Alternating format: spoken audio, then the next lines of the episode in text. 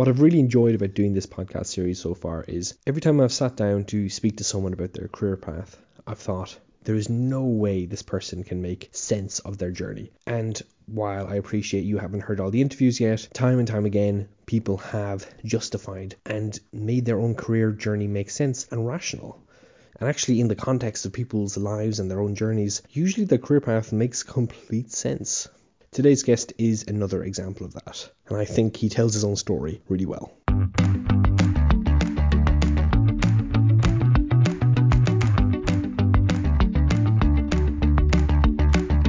Welcome to Graduate Compass, the podcast for graduates who haven't quite figured out what their next step is going to be.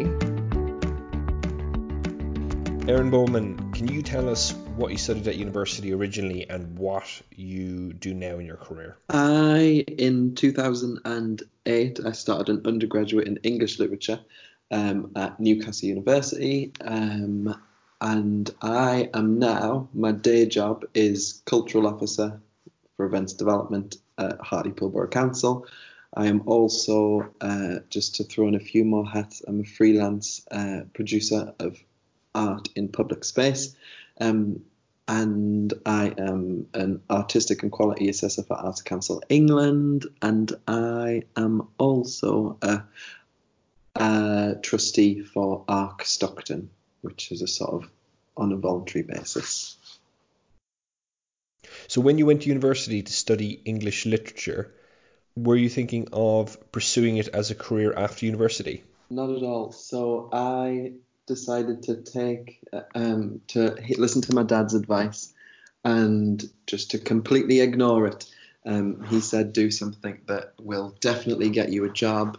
And then I said, well, at least this will definitely get me a job as an English teacher, even though I knew I didn't want to be an English teacher. I just wanted to do something that I loved.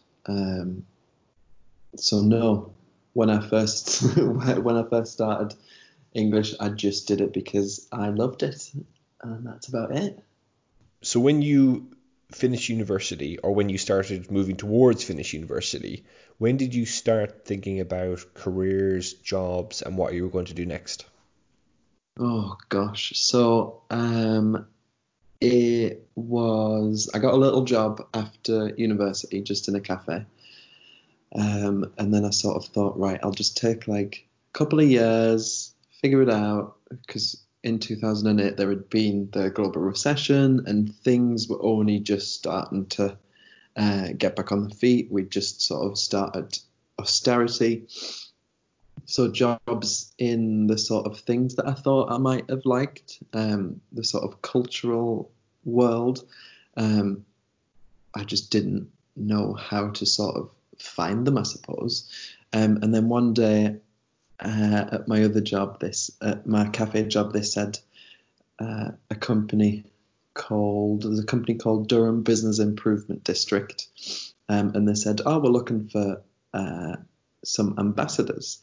So Durham Business Improvement District, one of their main sort of remits was events.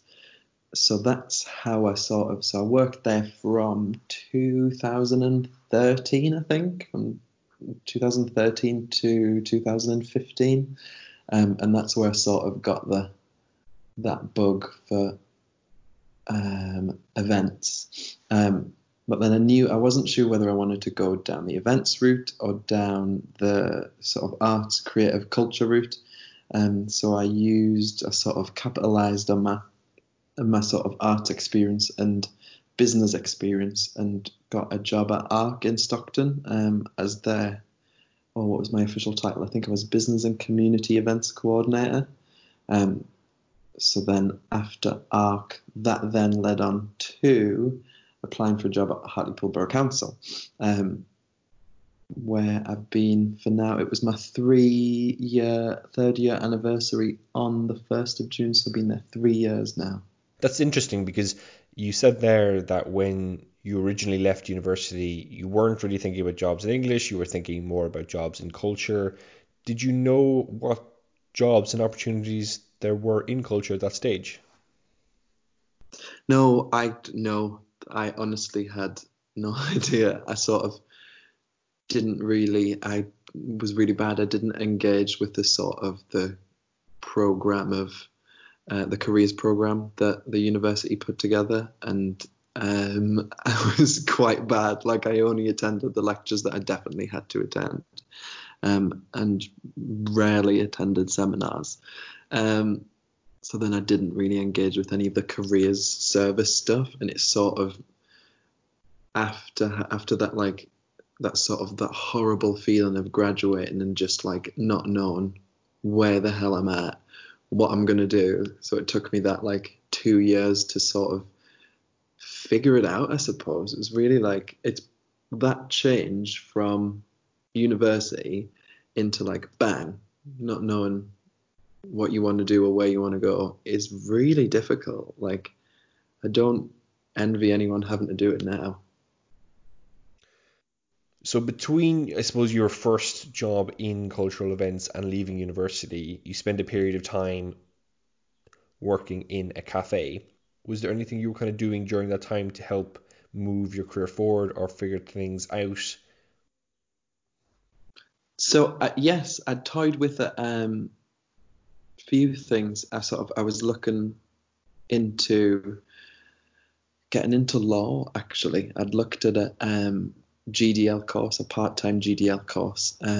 So I always miss that one out because it's not really relevant to my career, but I have a graduate diploma in law from Northumbria University, which I did part-time on the side. But halfway through, maybe a bit more than halfway through that, I realized that law was just too... how can I put this nicely? It was just too boring. It was too corporate. It was too serious for me. And I thought, I can't sort of make a change with it. So then the reason I got the job at Durham Business Improvement District was just through volunteering. It was sort of saying, right, how can I help? What do you need? Sort of putting myself out there in my spare time and just getting that experience and sort of, well, I suppose getting my name out there and just offering to help people. And I sort of thought, if I can do that, then that might lead to a paid position, and then that can sort of develop down the line. Like, I never, until I started at Durham Bid, when I sort of figured out that events could be a career, cultural events, particularly the sort of the festival, festival theatre, things like that. Until I started at Durham Bid, I didn't really have any, I couldn't see a way in, let alone like figure out that the careers are out there. And I think that's just through like lack of me sort of exposing myself to that world. I think the volunteering really helped because it sort of opens up a whole new world, essentially. Like, all these like behind the scenes jobs that make like big, whether it's an organization, whether it's a charity, whether it's an arts organization, like the people behind the scenes, the people behind the front. Until I volunteered, I had no idea that the amount of people that were behind things like Lumiere or like Stockton National Riverside Festival. Like, I didn't know who the people were behind that and how the sort of the mechanisms worked until I exposed myself to that by giving my time up for free. So there's a few really interesting parts there, and I want to go back to what you said about learning about events in a moment, but just briefly want to touch on the fact that you ended up doing a law qualification after your undergraduate, because that seems very off topic with the rest of your career. So could you tell us a little bit more about that? So the reason I studied law was because, I don't know, it's just that I think that at post-university time, so I left university with a 2.2 because I had quite a difficult time at university, sort of mental health wise, and also just like motivating myself, that sort of the feeling of being, I don't know, it was just, university was so difficult for me, whatever. But then after that, coming out of it with a 2.2, not knowing really what I wanted to do, and then not knowing how to answer my own questions, was a real sort of challenge for me. So I thought, right, I'll do something practical that will make me more employable, that will look better. So then I did the law thing. And sometimes where I think it's appropriate, I'll put it on job applications. But I don't know. I wish I knew why I did it. I suppose at that time I wanted something specific and something very focused and something very related to a career. But actually, I've not needed it. I've sort of got that. The reason the reason I studied English was because of my passion for, or not my passion, the belief that stories have such a power, that words have such a power. Like they can, without sounding too sort of grand, they have the power to change people's lives. They have the power to transform place. And that's just through the words that we use, like whether it's books or whether it's in a theatre or whether it's at an outdoor event.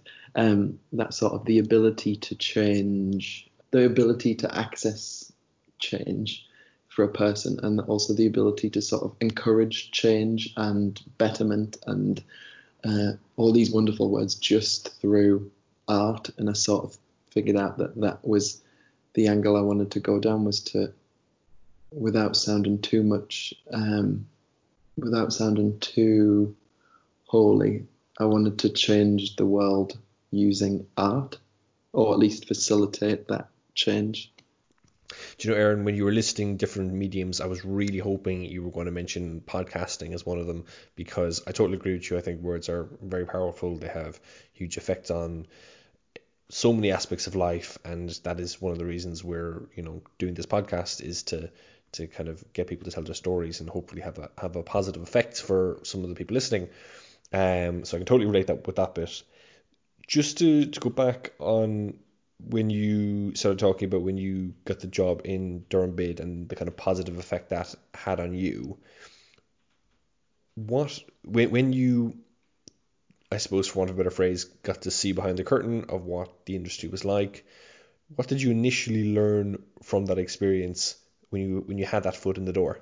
I think I learned that there are multiple ways in.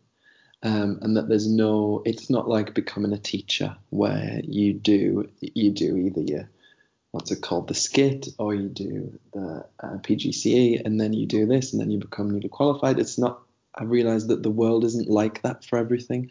Like there's not a sort of grad scheme, especially in culture. There's not a grad scheme that then you need a 2-1, and then you need to move to London, and that there are sort of, so many of the narratives that we are exposed to don't apply for every single job. Like there's no graduate scheme to get into looking after a local government's fireworks. So I think that's what I learned most, that any way in will never be the normal way in. I really love that. I particularly love the phrase, there isn't a graduate scheme to get into fireworks at a local government, because that is very true. But yeah, very, very interesting way of putting it. So when you were, getting your foot in the door of events and cultural events and starting to carve a bit of a career in this area, was there a particular moment where you decided, actually, this is the career I'm going to follow, or were you still kind of exploring options as you were working through things? So as I was, I can still remember the specific moment. It was, I was at ARC in Stockton, and I'd sort of figured out that I'll maybe be here for sort of 2 or 3 years, because I really love the organisation, but I just don't necessarily feel the role is necessarily what I want to be doing forever. Like it was very sort of, it started out very business focused, but then slowly moved wonderfully into the sort of the community aspect, which I helped shape what that role became, which was such a good way of working. Annabelle, the chief exec, is fantastic. and I was at Stockton International Riverside Festival, which is called SURF, and we went to see a performance called 451 by Paraplum, which is a sort of large-scale outdoor performance of the book Fahrenheit 451. It's a sort of dystopian future where all books are banned. And I was so taken by that. And I'd sort of worked in the outdoors before when I'd worked for Durham Bid. We'd done some sort of medium scale outdoor or fashion shows. And I'd done some work with Kate James, who was then her role was head of festivals and events for Durham County Council. So I was doing some bits on the side for her, which they also started as volunteer positions, and then eventually moved into paid. And I sort of thought, this is the perfect sort of mix of outdoor democratic atmosphere where, like, literally the tickets were free, anyone could come, and it wasn't exclusive, and it was of the community. And I thought, this is the kind of thing that I want to facilitate the making of, just because it was sort of art for literally everyone, and it wasn't holier than thou, and it didn't look down on its participants. So that's when I sort of thought, and I don't think for any time that I'll necessarily stay in the events industry. I think I might or could hop into arts management or focus on my freelance work. So it's a sort of, I feel like this concept of development that never sort of staying in, like, it's not like a teacher. You don't sort of become an events producer and then, I don't see myself continuing as an events producer. I see myself sort of growing and developing, and where something sparks interest in me, then I'm going to sort of see if I can develop my career that way. So I'm talking to my friend Luca at the moment about Luca Rutherford, who is a performance maker. We're talking about sort of putting together something for a small arts festival in the Northeast. So I'm sort of exploring ways of becoming an artist with little air quotes around it. So I feel like it's a constant sort of development. What I really like about your story so far, Aaron, is that instead of having a specific career goal that you're going to follow, you were kind of more aiming towards an area with two things in mind. A, wanting to find something that you were particularly interested in, and B, trying to find something that suited your values, I suppose. Was there a part of you that kind of understood that at the time, or were you sort of stressing about where your career was going to go? No, I think I've always been a worrier, sort of. I don't think I've ever sort of known where I've wanted to go, and I think over time I've sort of come to accept that just because you don't know where you necessarily want to go doesn't mean that you can't have a goal or an aim, and then if you get there and it's not as good as you want, just change your goals and set it somewhere else. I think for people in a career that is very sort of specific, where the qualification is very heavily related to that job, that role, that sort of career, then it might be different. But for me, I've learned to be content in sort of thinking, I'm not going to be here for the rest of my life. I'm going to be here for the next 3-5 years, and then we'll ask the same question again. Where do I want to be in 5 years? I think that makes a lot of sense, because what you're basically saying is that instead of putting huge amount of pressure on yourself to do something over an extended period of time, instead you're going to break things into blocks of time, maybe 3 or 5 years, and reevaluate things at the end of those periods, and continue if you want and change tack if you don't. And I think that, as I said, makes a lot of sense. I hope you don't mind me saying this, but it really sounds like what you want to achieve in your career, kind of bringing art to people, and what you want to achieve as an artist and in culture suits what local government are trying to achieve. How did you begin to figure out that your aspirations and local government aspirations were aligned, and actually this was an area you could work in successfully? Oh, good question. I think as my role developed at ARC, I sort of saw, I think I was there for about 3 years, and I sort of started seeing the development of the role with my input and sort of the development of the organisation, sort of moving into that community engagement side. And at ARC, we were sort of, I sort of learned that every, how can I put it succinctly, I sort of learned that art should be for the community that it serves. I say art, I use art in the most broad sense there.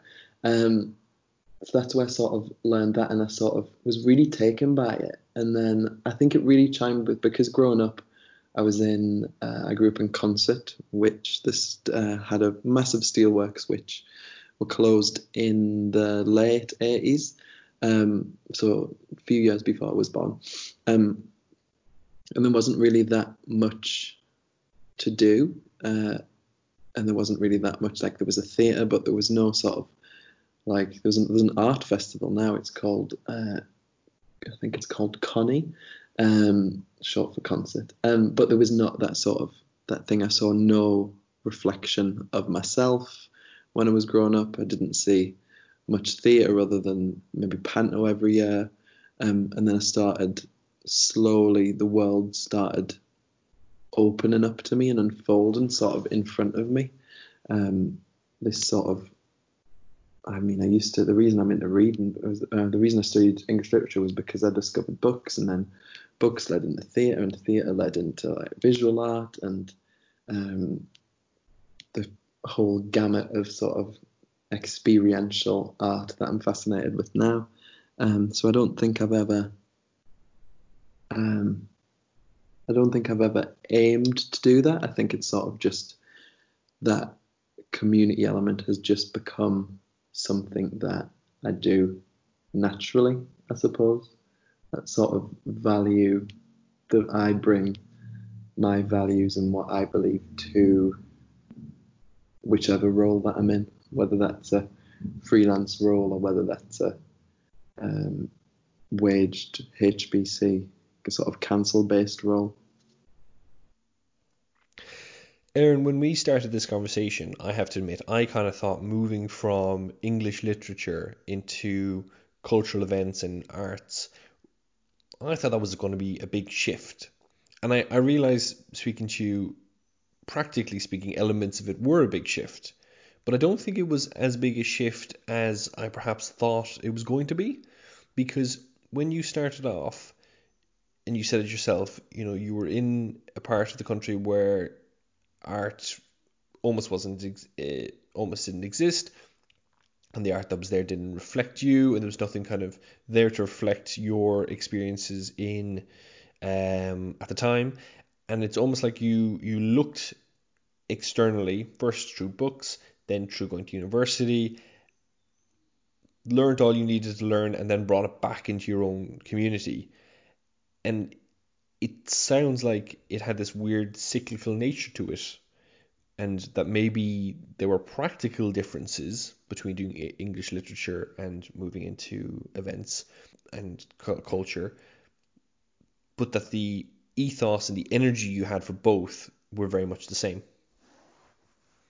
Yeah, and it's never been a sort of knowing cycle. Like, I've never sort of thought, it was only like maybe like a year and a half ago, 2 years ago, that I realised, I'm pretty sure it was in a job interview that I realised as well, like I'd never sort of put the two together. But it was like seeing that reflection of myself, and it started there, and then it's that like weird cyclical thing, and it's never sort of been what I've like set out to do, but I've sort of just over the past few years have been like putting the strands together. So maybe it's not about what I studied at university, but why I studied it.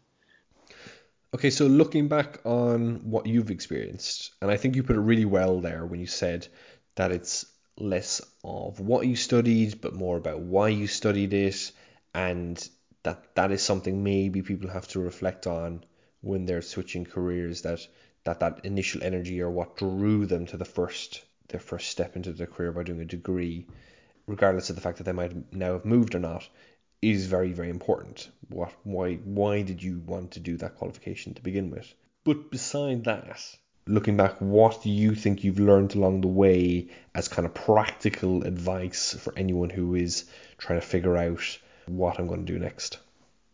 I would say I would tell them not to give themselves too much of a hard time if they don't know what they want to do. Like, don't panic if you don't know what you want to do, because I know it's a cliche, but I think a lot of people still don't know what they want to do.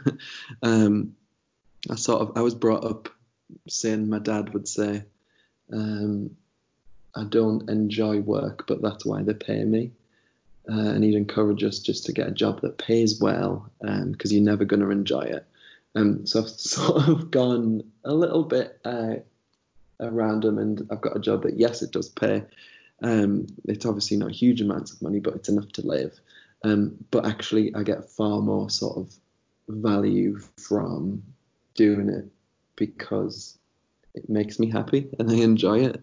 Like, I couldn't do a job that I didn't love. And I think a lot of people find themselves in jobs, especially after university, where it might not look as though, even if it's just a part-time job in a supermarket. I think for the first 6 months of working at a large supermarket whose name I won't mention, I hated it until I sort of figured out that if I found ways to enjoy it, then it would work, and then I'd enjoy it. So I think don't give yourself a hard time over not knowing what you want to do. If you're not enjoying something, either change it or find ways to enjoy it. So at large supermarket, I would talk to every single customer and just like ask them questions and just get to know them, and just like, and I suppose doing that sort of really increased, because I was quite shy, and doing that sort of really increased my people skills without me even knowing that it was doing it. But it was just something to pass the time, and I found it enjoyable. And then I would also, a more practical piece of advice would be to volunteer. Like, give up your time. I know it shouldn't be like this, but it's a capitalist society, and people love getting something for free. But on the back of that, you can make connections, and you can sort of develop your talents, and as long as you're grateful for that, then they'll be grateful for it too.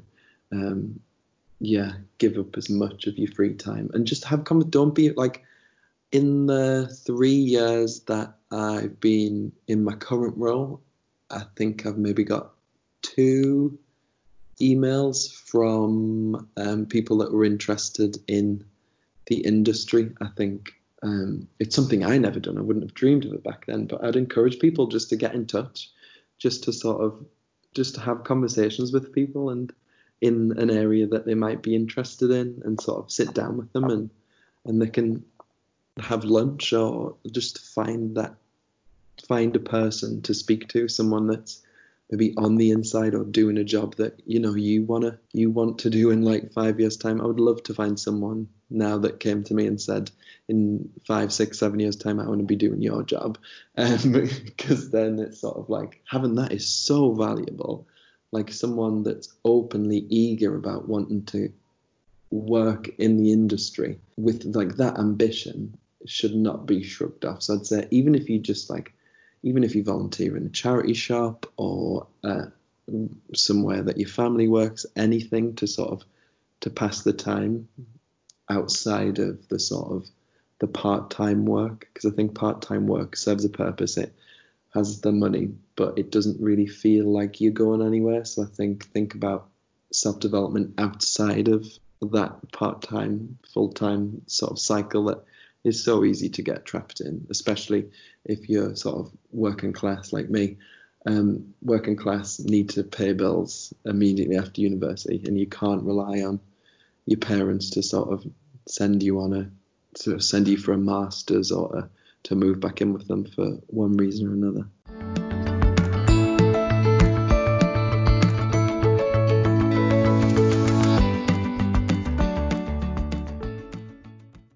What I like about Aaron's story is how self-productive he was, how he didn't just wait for things to happen, how he made things happen himself. And for me, the standout bit was when he talked about how even doing a part-time job can turn into an asset for your future and your career. And so today, I suppose for a little bit of a change, I'm going to end this episode on a question. Thinking about your own life, is there anything you could do to be a bit more like Aaron, a bit more resourceful, and a bit more positive about the experiences and the opportunities you have at hand? I'm Keno Sullivan. Thanks for listening. Thank you for listening to this episode of Graduate Compass. Remember, if there is a degree subject or specific industry you would like to be featured on any future episodes, then we would love to hear from you and know what you are trying to find out. Our email is info@graduatecompass.ie.